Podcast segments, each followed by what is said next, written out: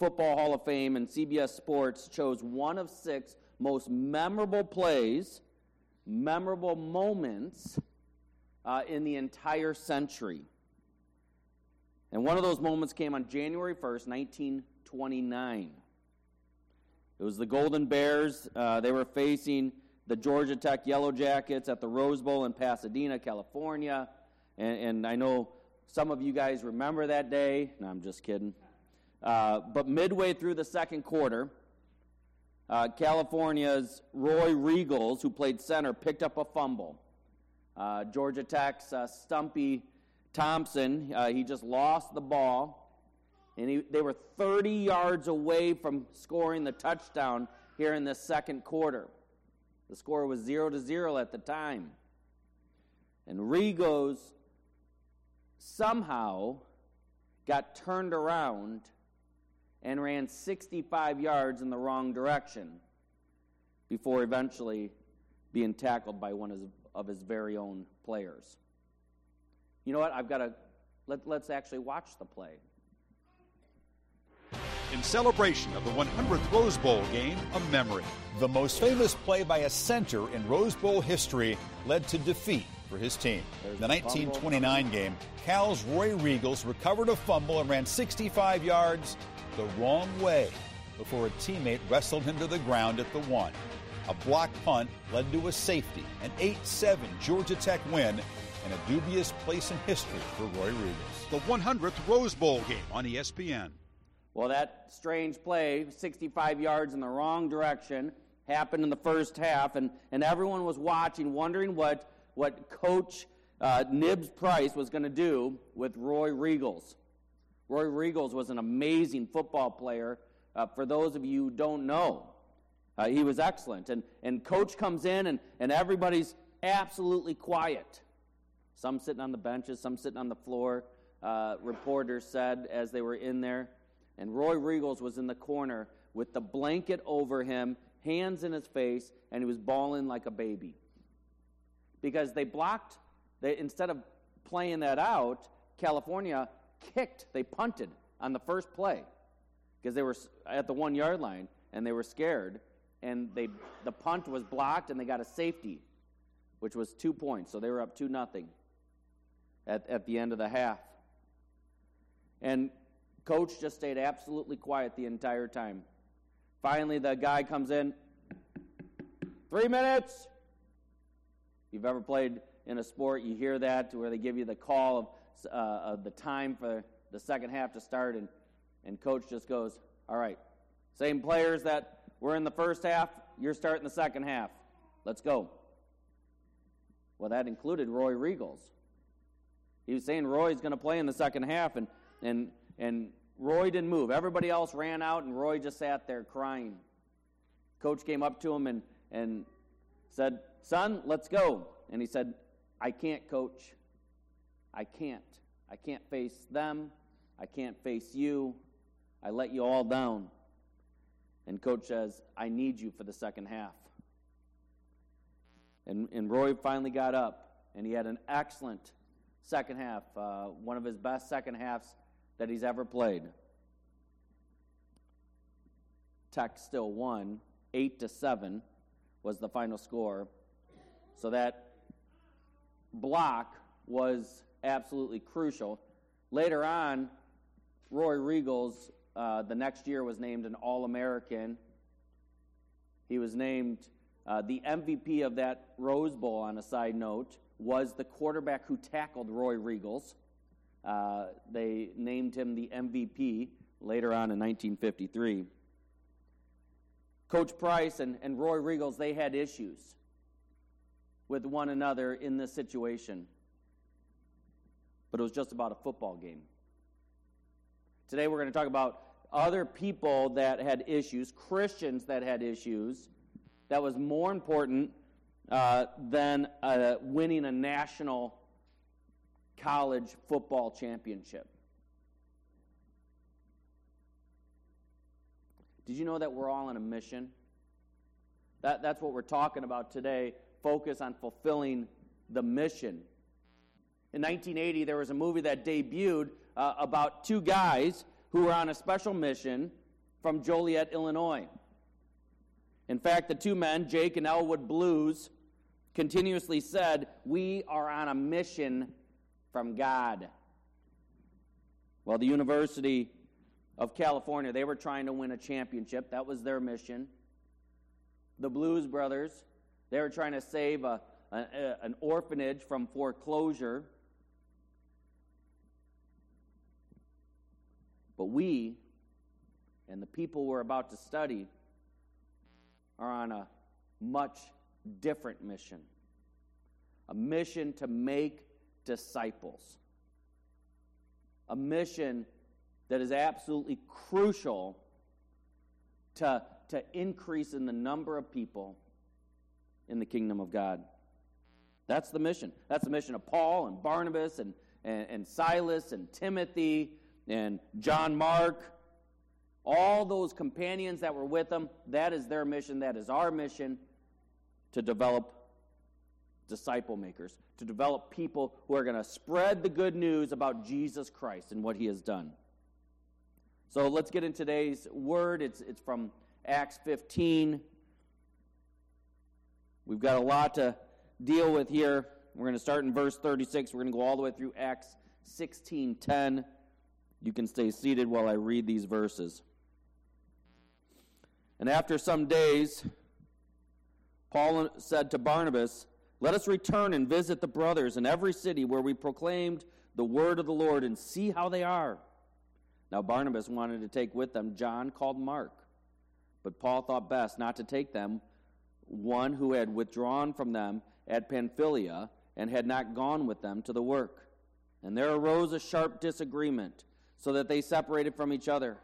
Barnabas took Mark and with him and sailed away to Cyprus, but Paul chose Silas and departed having been commended by the brothers to the grace of the Lord. And he went through Syria and Cilicia, strengthening the churches. Chapter 16. Paul came also to Derbe and to Lystra. A disciple was there named Timothy, the son of a Jewish woman who was a believer, but his father was a Greek. He was well spoken of by his brothers at Lystra and Iconium.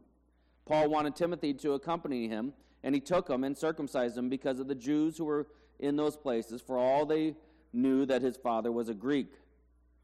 And they went on their way through the cities. They delivered to them for observance the decisions that had been reached by the apostles and the elders who were in Jerusalem, so that churches were strengthened in the faith, and they increased in numbers daily. Let's go to the Lord. Heavenly Father, Lord, I am thankful that we could go to your word, that we could study your word.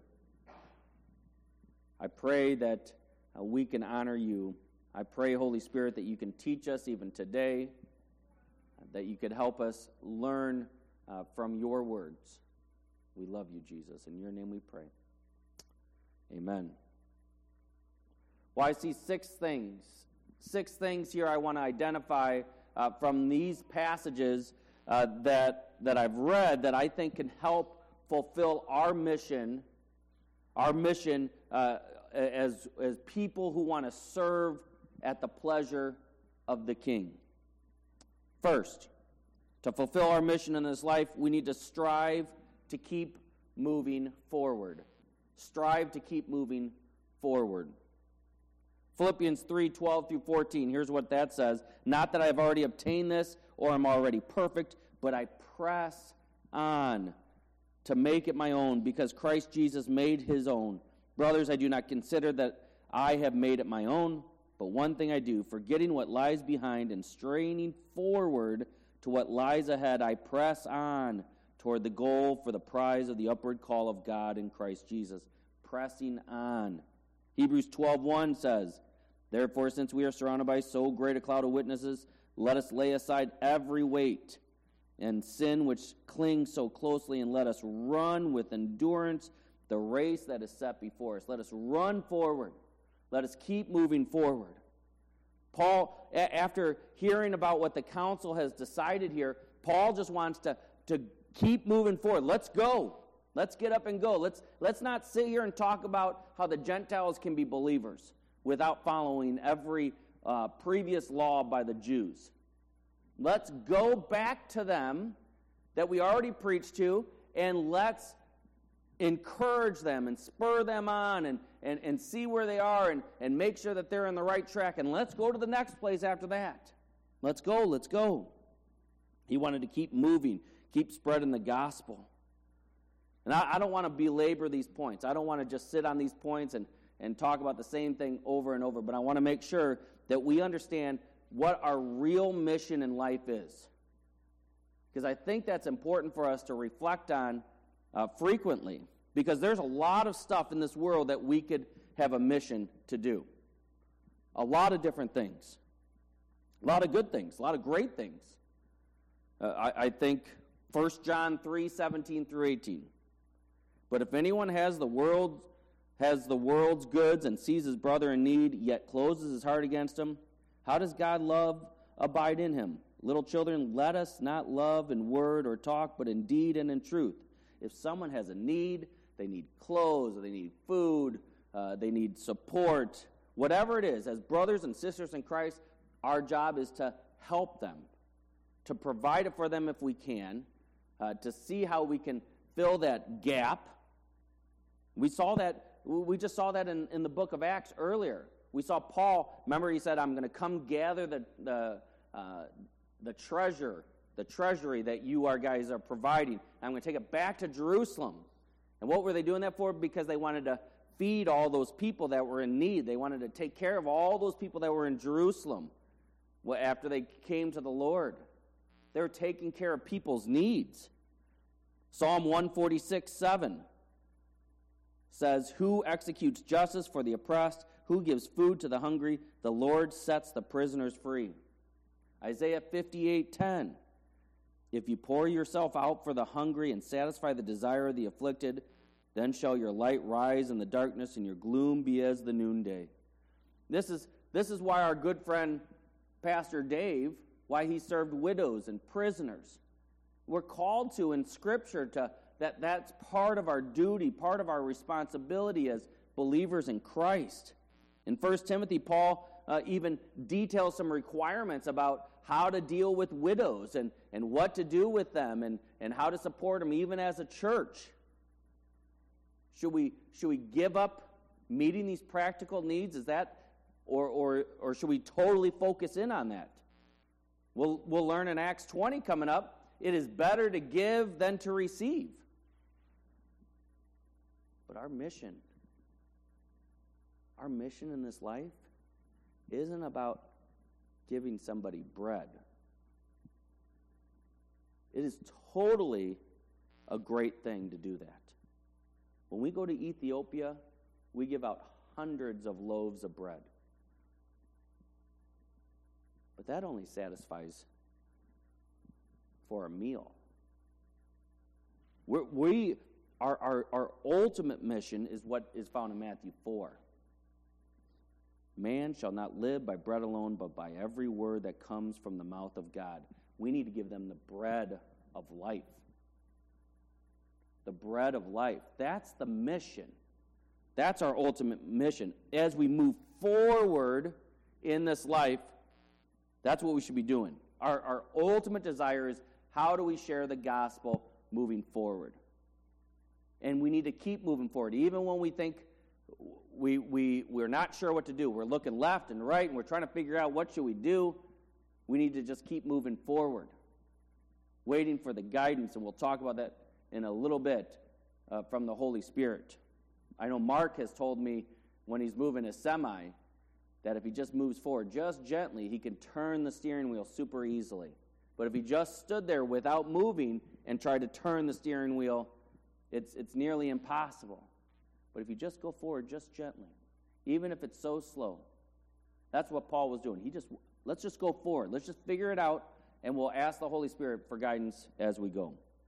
The second point I see in this portion is uh, to fulfill our mission is we need to solve conflict solve conflict, and in, as much as possible, live peaceably among all men. Acts 15, starting with verse 37. Now Barnabas wanted to take with them John called Mark, but Paul thought best not to take them, the one who had withdrawn from them in Pamphylia and had not gone with them to the work. And there arose a sharp disagreement so that they separated from each other. Let's unpack this a little bit and find out why I used Paul's words in Romans to talk about living peaceably among all men. Who's John Mark? Who is this John Mark character? You guys might remember in Acts uh, 12, I believe it was, Peter was in jail, and there was a house where the people were meeting, and they were praying for Peter's release. That was John Mark's mom's house, Mary. So John Mark was a, uh, amongst those believers praying for Peter. John Mark is also uh, a, a, companion, uh, a, a, a worker with, with Paul. We saw that. He's a helper of Paul's. According to Colossians, he's the cousin of Barnabas. And in addition, obviously, uh, of sharing the gospel with many people, John Mark is the author of the gospel, Mark. And so in Acts 13, we see, if you look back, Acts 13, I think it was verse 13, Paul and Barnabas, they're serving. Uh, they meet uh, um, that one character guy, uh, something Jesus. I can't even think of his name right now. And what is it? Bar Jesus, yes. And, and so they meet him, and they're having some issues going on. And John Mark goes, I'm tapping out, guys. I'm heading back to Jerusalem. We don't know why.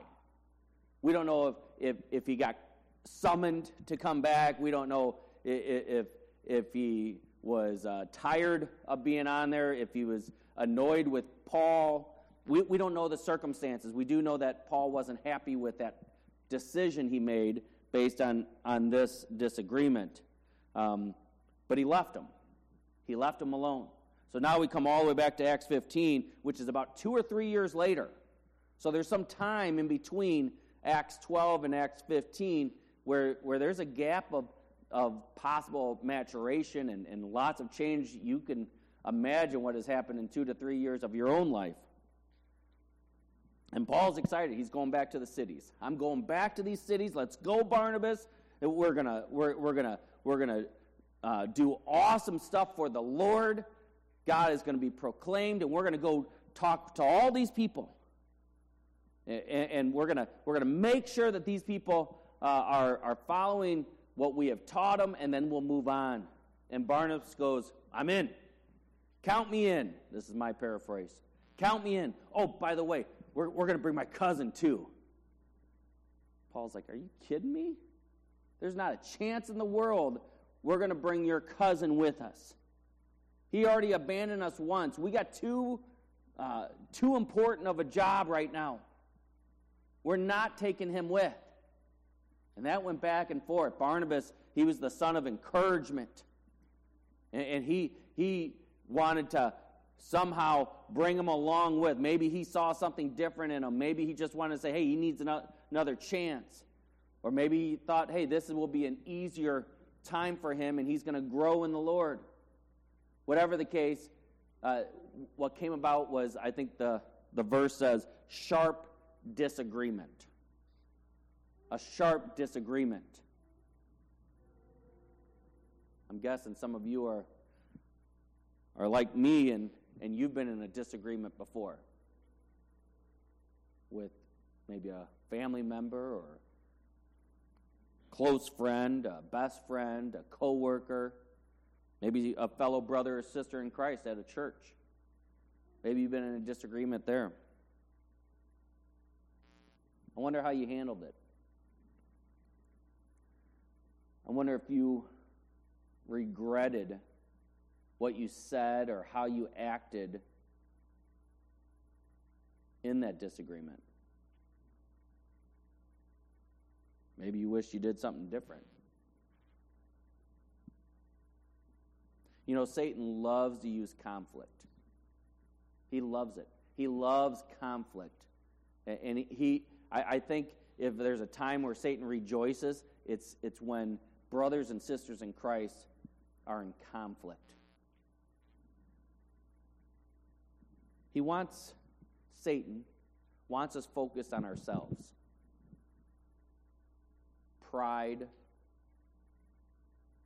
um, thinking we're always right. Those are, those are great tools that could be used to develop conflicts. He wants us absolutely any chance he can to be distracted from sharing the gospel, from spreading the good news. I mean, that's if our energy could be spent on on dealing with all these conflicts or, or not dealing with these conflicts is even better. That's a win uh, for the wrong side. Paul said numerous times throughout his writings that he was a sinner. You guys remember Philippians 3 12, 1 Timothy 1 15. Those are just a couple. Barnabas, we saw, was a sinner. In Galatians uh, 2 at 2.13 it says, And the rest of the Jews acted hypocritically along with him, so that even Barnabas was led astray by their hypocrisy. We're dealing with sinful men, just like you and me. We're sinners. And there is going to be conflict, there is going to be disagreements that we come up with. And sometimes there are sharp disagreements. You know, when you look at this particular disagreement that we're reading in, in the scriptures, you can almost see both sides of it. You see Barnabas, that son of encouragement. You see, hey, he's just trying to help this guy out. He's, he's trying to get him back in the fold. Maybe he's like, man, we could really use another strong believer. And Paul's like, no, man, we've got too big of a, uh, uh of a mission. Our mission is too crucial. We can't bring along baggage and not, not being mean about it, but just, hey, this is a big mission that we got to deal with. I don't know. The worst part about conflict is if you walk away from conflict and there's bitterness and resent, resentfulness. When you're resenting the other person because of the conflict, because of the issue, it's hard to resolve. That's why, that's why Scripture always teaches us go one to one, go face to face with them. Try to deal with the situation, try to come together and resolve it. In as much as possible, live peaceably among all men. In as much as possible, because there's times where you can't. There's times where you can't have absolute peace with other people just for a time. And, and this wasn't a biblical disagreement. This wasn't like saying, Barnabas was saying, Jesus was not resurrected, and Paul was saying, yes, Jesus was resurrected. That's not what this was. This was just, this was biblical principles uh, being put into uh, from experience and, and understanding from their point of view. And, and, and they just have different strategies of what they were going about. Even when the resolution to conflict is not possible, we obviously have to do everything we can. Have to do everything we can. You know, I, I, don't, I don't think we want to do that, though. I think some of us just say, you know what? If we can't deal with this, if we can't agree on this, then I'm not going to be your friend. I don't want to be by you. I don't want to talk to you. I don't want to even see you. I, I have an acquaintance that this person disowns people verbally. And, and if there's conflict, instead of dealing with it and loving through it, they're done. I'm done with them. Sherry knows exactly what I'm re- referring to. Are you done with people? Because frankly, there's, there's real, really no conflict that is so big that you should be done with people because we have a mission to do. There may be conflicts that we never resolve fully, we never agree on. But that doesn't mean we can't live peaceably amongst them. It doesn't mean they become your best friends or they re become your best friends. That may never happen again after conflict. but it does mean that you need to strive towards some type of reconciliation so you can move forward. You need to have forgiveness within your own heart, and you need to take it to the Lord. God wants to hear those things. By the way, you guys know, you guys know scripture pretty well. Paul and Barnabas, they're still friends after this fact. We see in 1 Corinthians 9 6. Or is it only Barnabas and I who have no right to refrain from working for a living? Referring to him as a brother who they are working together. And we read in 2 Timothy 4:11, just one of the verses that we can come to, that Paul worked things out with Mark as well. It says, "Luke alone is with me. Get Mark and bring him with you, for he is very useful to me for ministry." He didn't see Mark as a useless person for the Lord. No, he saw great possibilities and great use of, of him to proclaim the gospel. That was his ultimate focus. How do we proclaim the word? I know we need to move forward.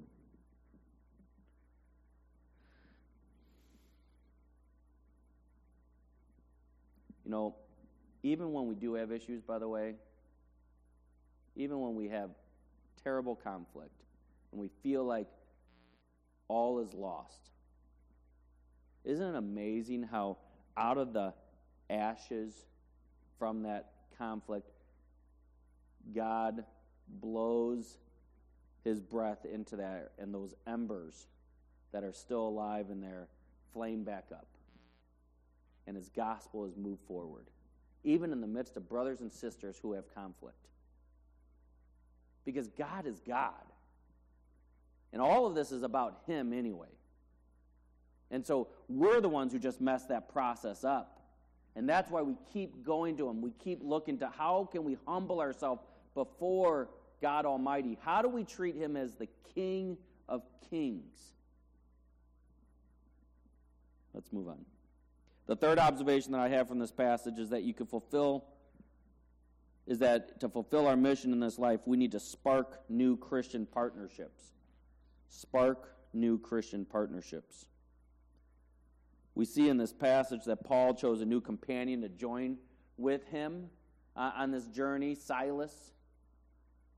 Uh, he's a leader himself, known as a prophet, a faithful brother. Starting in Acts 15:39. And there arose a sharp disagreement, so that they separated from each other. Barnabas took Mark with him and sailed away to Cyprus, but Paul chose Silas and departed, having been commended by the brothers to the grace of the Lord. So Luke notes here, real quick, that, hey, this was a good deal. Even the brothers and sisters in Christ gave a thumbs up with Paul choosing Silas. And, and Paul and Silas, they would do a, a significant amount uh, of missionary work, of spreading the gospel. They went uh, to Syria, Cilicia, Derbe, uh, Lystra. They carried the message of salvation to all these different places Macedonia, Philippi. They were, um, you remember when they were in prison together, singing, uh, shackled at the feet, I believe it says. And, and, they were worshiping the Lord. They went to Thessalonica, and, and then they took that partnership all the way to Corinth. They, they had a lot of ministry together. Uh, and, and then along the way, they, they developed a partnership with Timothy. We, we learn that in, in chapter 16. And we know from, from being students of the Word that Timothy is, is someone that Paul trains and teaches and, and encourages and, and helps in his own walk and, and in his own ministry, developing disciples who develop disciples. Christian partnership is absolutely crucial if we are to fulfill this mission because we can't do it alone. We, we, we come together. We need, we need other people to encourage us, even for uh, uh, protection sake for ourselves, to uh, sharpen us, to exhort us. Iron sharpens iron as one man sharpens another, right? That's what we do. We try to lift each other up and we help each other, and that we have to keep forging these relationships. And, and it can't, we can't just uh, rest on ourselves and say that we can do it alone. I'll just do it by myself. No, we have to build Christian partnerships. And that goes for churches as well. Churches as a whole, in the sense of uh, one congregation partnering with other congregations. That's beautiful when churches rally together for one cause, one mission to share the gospel, to spread the good news. Well, in order to fulfill our mission in this life, this is the next point, we need to shape God fearing disciples. Shape God fearing disciples. That's the whole focus of Paul. That's what the Great Commission tells us to do. Make disciples of all nations. Our mission is multiplication. Let's go into that a little bit more. Matthew 28, 19 through 20. You guys know this. Go therefore and make disciples of all nations, baptizing them in the name of the Father and the Son and the Holy Spirit, teaching them to observe all that I have commanded you. And behold, I am with you always to the end of the age.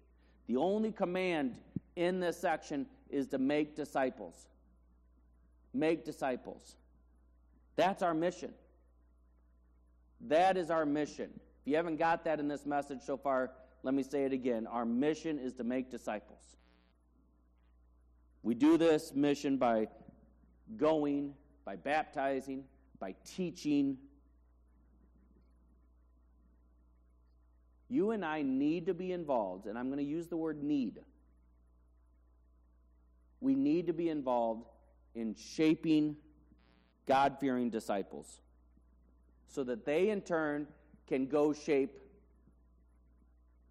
several God fearing disciples. And those several God fearing disciples can shape several God fearing. It's a, it's a multiplication factor. Absolutely crucial. And the problem we have as believers, and I'm speaking to, to general Christians and I'm speaking to us right here in this room, is that we get apathetic.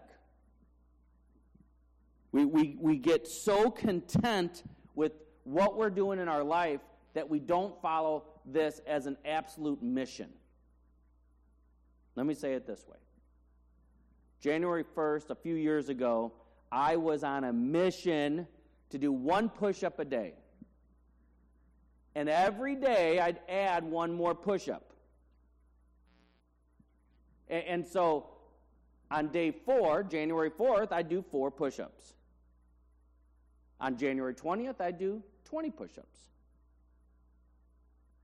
And then I'd go all the way to December 31st, and I do 365 push ups in reps of 20. And I did it for 43 days. 43 days, a month and a half. Man, I was on fire. Uh, but then I got distracted. That's one of many potential stories I could share with you of my distraction.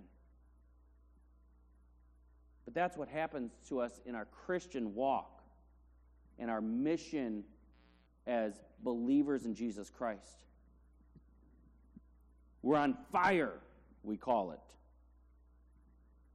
And, and, we start sharing the gospel with different people. We're at Casey's and we're talking to Mo and, and we're talking about all, all the great things about the Lord. And we run over to Chumley's real quick, have a conversation with him, and, and, and then we, we, we go and, and, and we phone a friend that, we, that we're talking to about the Lord. And, and we're really just digging in and we're trying to really shape this disciple maker because we've been called to do that. And, and man, who else can I share the gospel with and, and maybe uh, grow in their faith? And, and then all of a sudden, life hits and, and, and you start worrying about that bill that, that you're, you, you just found out about. And, or, or maybe, maybe you're just too busy because of, of work or, or maybe your kids have games and, and, and so that's taking your focus and, and you just don't have the uh, you just don't have the capacity anymore And then you're like, oh, wait a minute, wait a minute. I, I, I got to get back on fire with Christ. And, and guess what? We're human.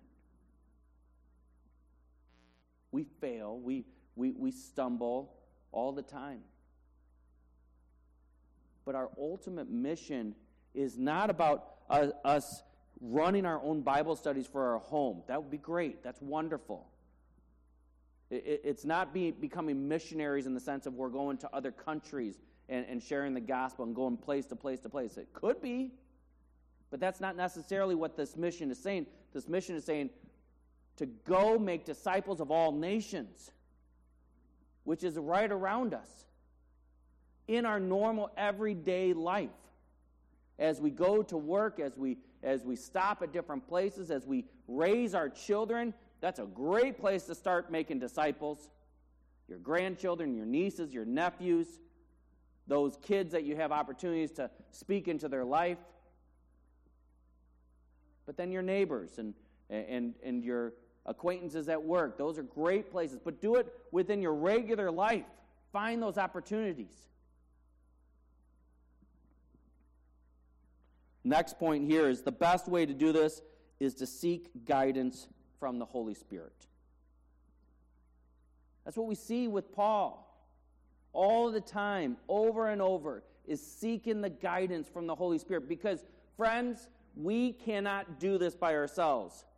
Jesus even said it I'm going to send a helper. You want me to go so he can come, and he is with us. He is with us. Acts 16 6. You know, I don't know if I read this earlier. I might have stopped reading early. And they went through the region of uh, and Galatia, having been forbidden by the Holy Spirit to speak the word in Asia. And when they had come up to uh, Mysia, they attempted to go to Bith- Bithynia, but the Spirit of Jesus did not allow them. Getting on our knees every single day and asking for guidance from the Holy Spirit is absolutely vital if we are to fulfill our mission. Absolutely vital. Every single day. Prayer has to be part of the, the plan. I probably should have prayed for my push up plan but this, I need to pray even more. I need to seek God's wisdom through His Word more. And that's the question. Are we seriously asking the Holy Spirit to fill us with His Spirit? I think some of us are scared to ask that question because we think it's going to be too charismatic. I, I, I've thought the same thing at times. Uh, I don't want to be. But the more and more I study Scripture, the more I, I dig into God's Word and, and, and talk to the Lord, the more I'm convicted that I'm not begging the Holy Spirit to fill me. Remember, there's two different things. Uh, we, are, we have the indwelling of the Holy Spirit in our lives when we become believers. Instantly. Instantly. For all believers. But the filling of the Holy Spirit is a different process. And that happens uh, uh on uh, a case to case situation. It can happen multiple times, it can happen one time. We need to seek God and ask him to fill us with the Holy Spirit. Let's go to these verses. Ephesians 5:18.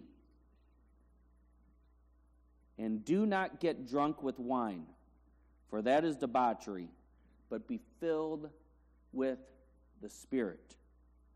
Joy, gratitude, those are the things that, that ultimately come from being filled with the Spirit. This is where Paul, Silas, Timothy, any Christian that comes up with, with that loving submission to meet those needs, those practical needs we talked about earlier, that's what they're doing. They're, they're seeking submission. Friends, we need I'm not sure if you should post this on social media or not. Friends, we need to drink a lot. We need to drink a lot. Obviously, I'm not referring to wine.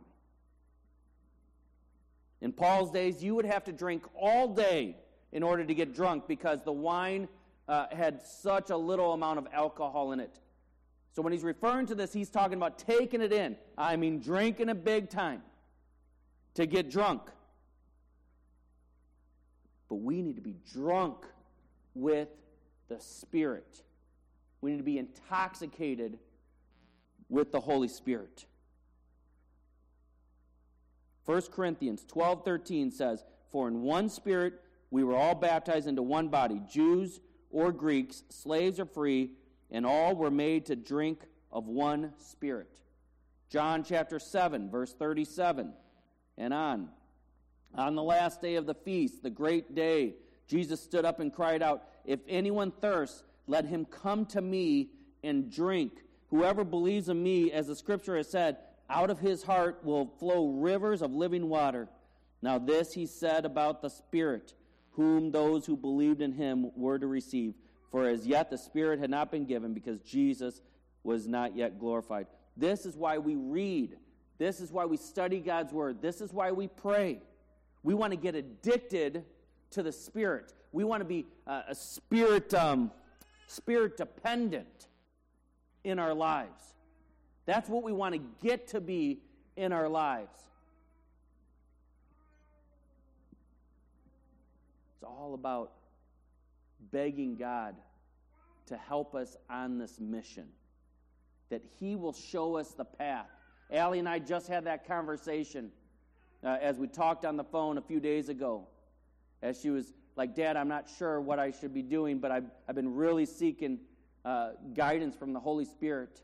I said, just keep praying, keep reading God's Word, keep asking uh, mature believers uh, to pray for you and to provide you uh, with their thoughts and, and, and understanding from their experiences.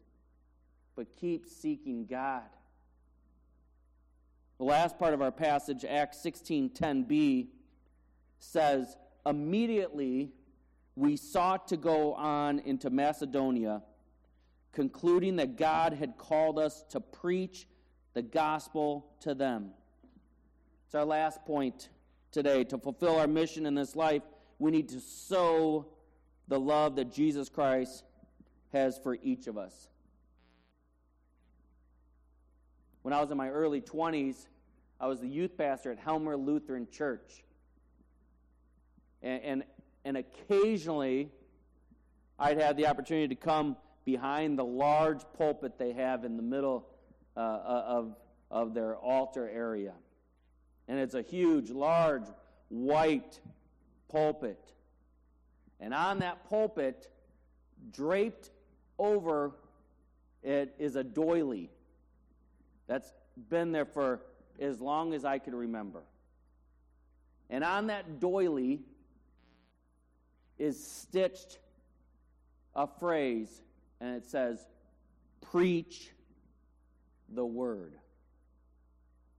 So when you walk up there and you have your stuff with you, you look down and you see, Preach the word.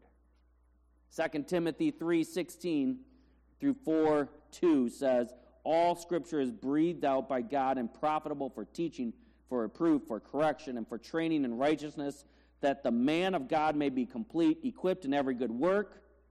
I charge you in the presence of God and of Christ Jesus, who is to judge in the living of the dead, and by his appearing in his kingdom, preach the word. Be ready in season and out of season, reprove, rebuke, and exhort with complete patience and teaching. Man, I should just preach on that passage. That is powerful. Preach the word. As followers of Jesus Christ, we need to keep moving forward. We need to deal with conflict while we're trying to live in harmony with other people. We need to spark some new relationships, new Christian partnerships, so we can, we can forge forward. We could do it as a team. We could do it as individuals amongst that team. We need to shape God fearing disciples who can in turn shape other God fearing disciples. And we do this through the guidance of the Holy Spirit. So that in the end, we can spread the good news of Jesus Christ to the ends of the earth. Preach the word, preach the word, preach the word.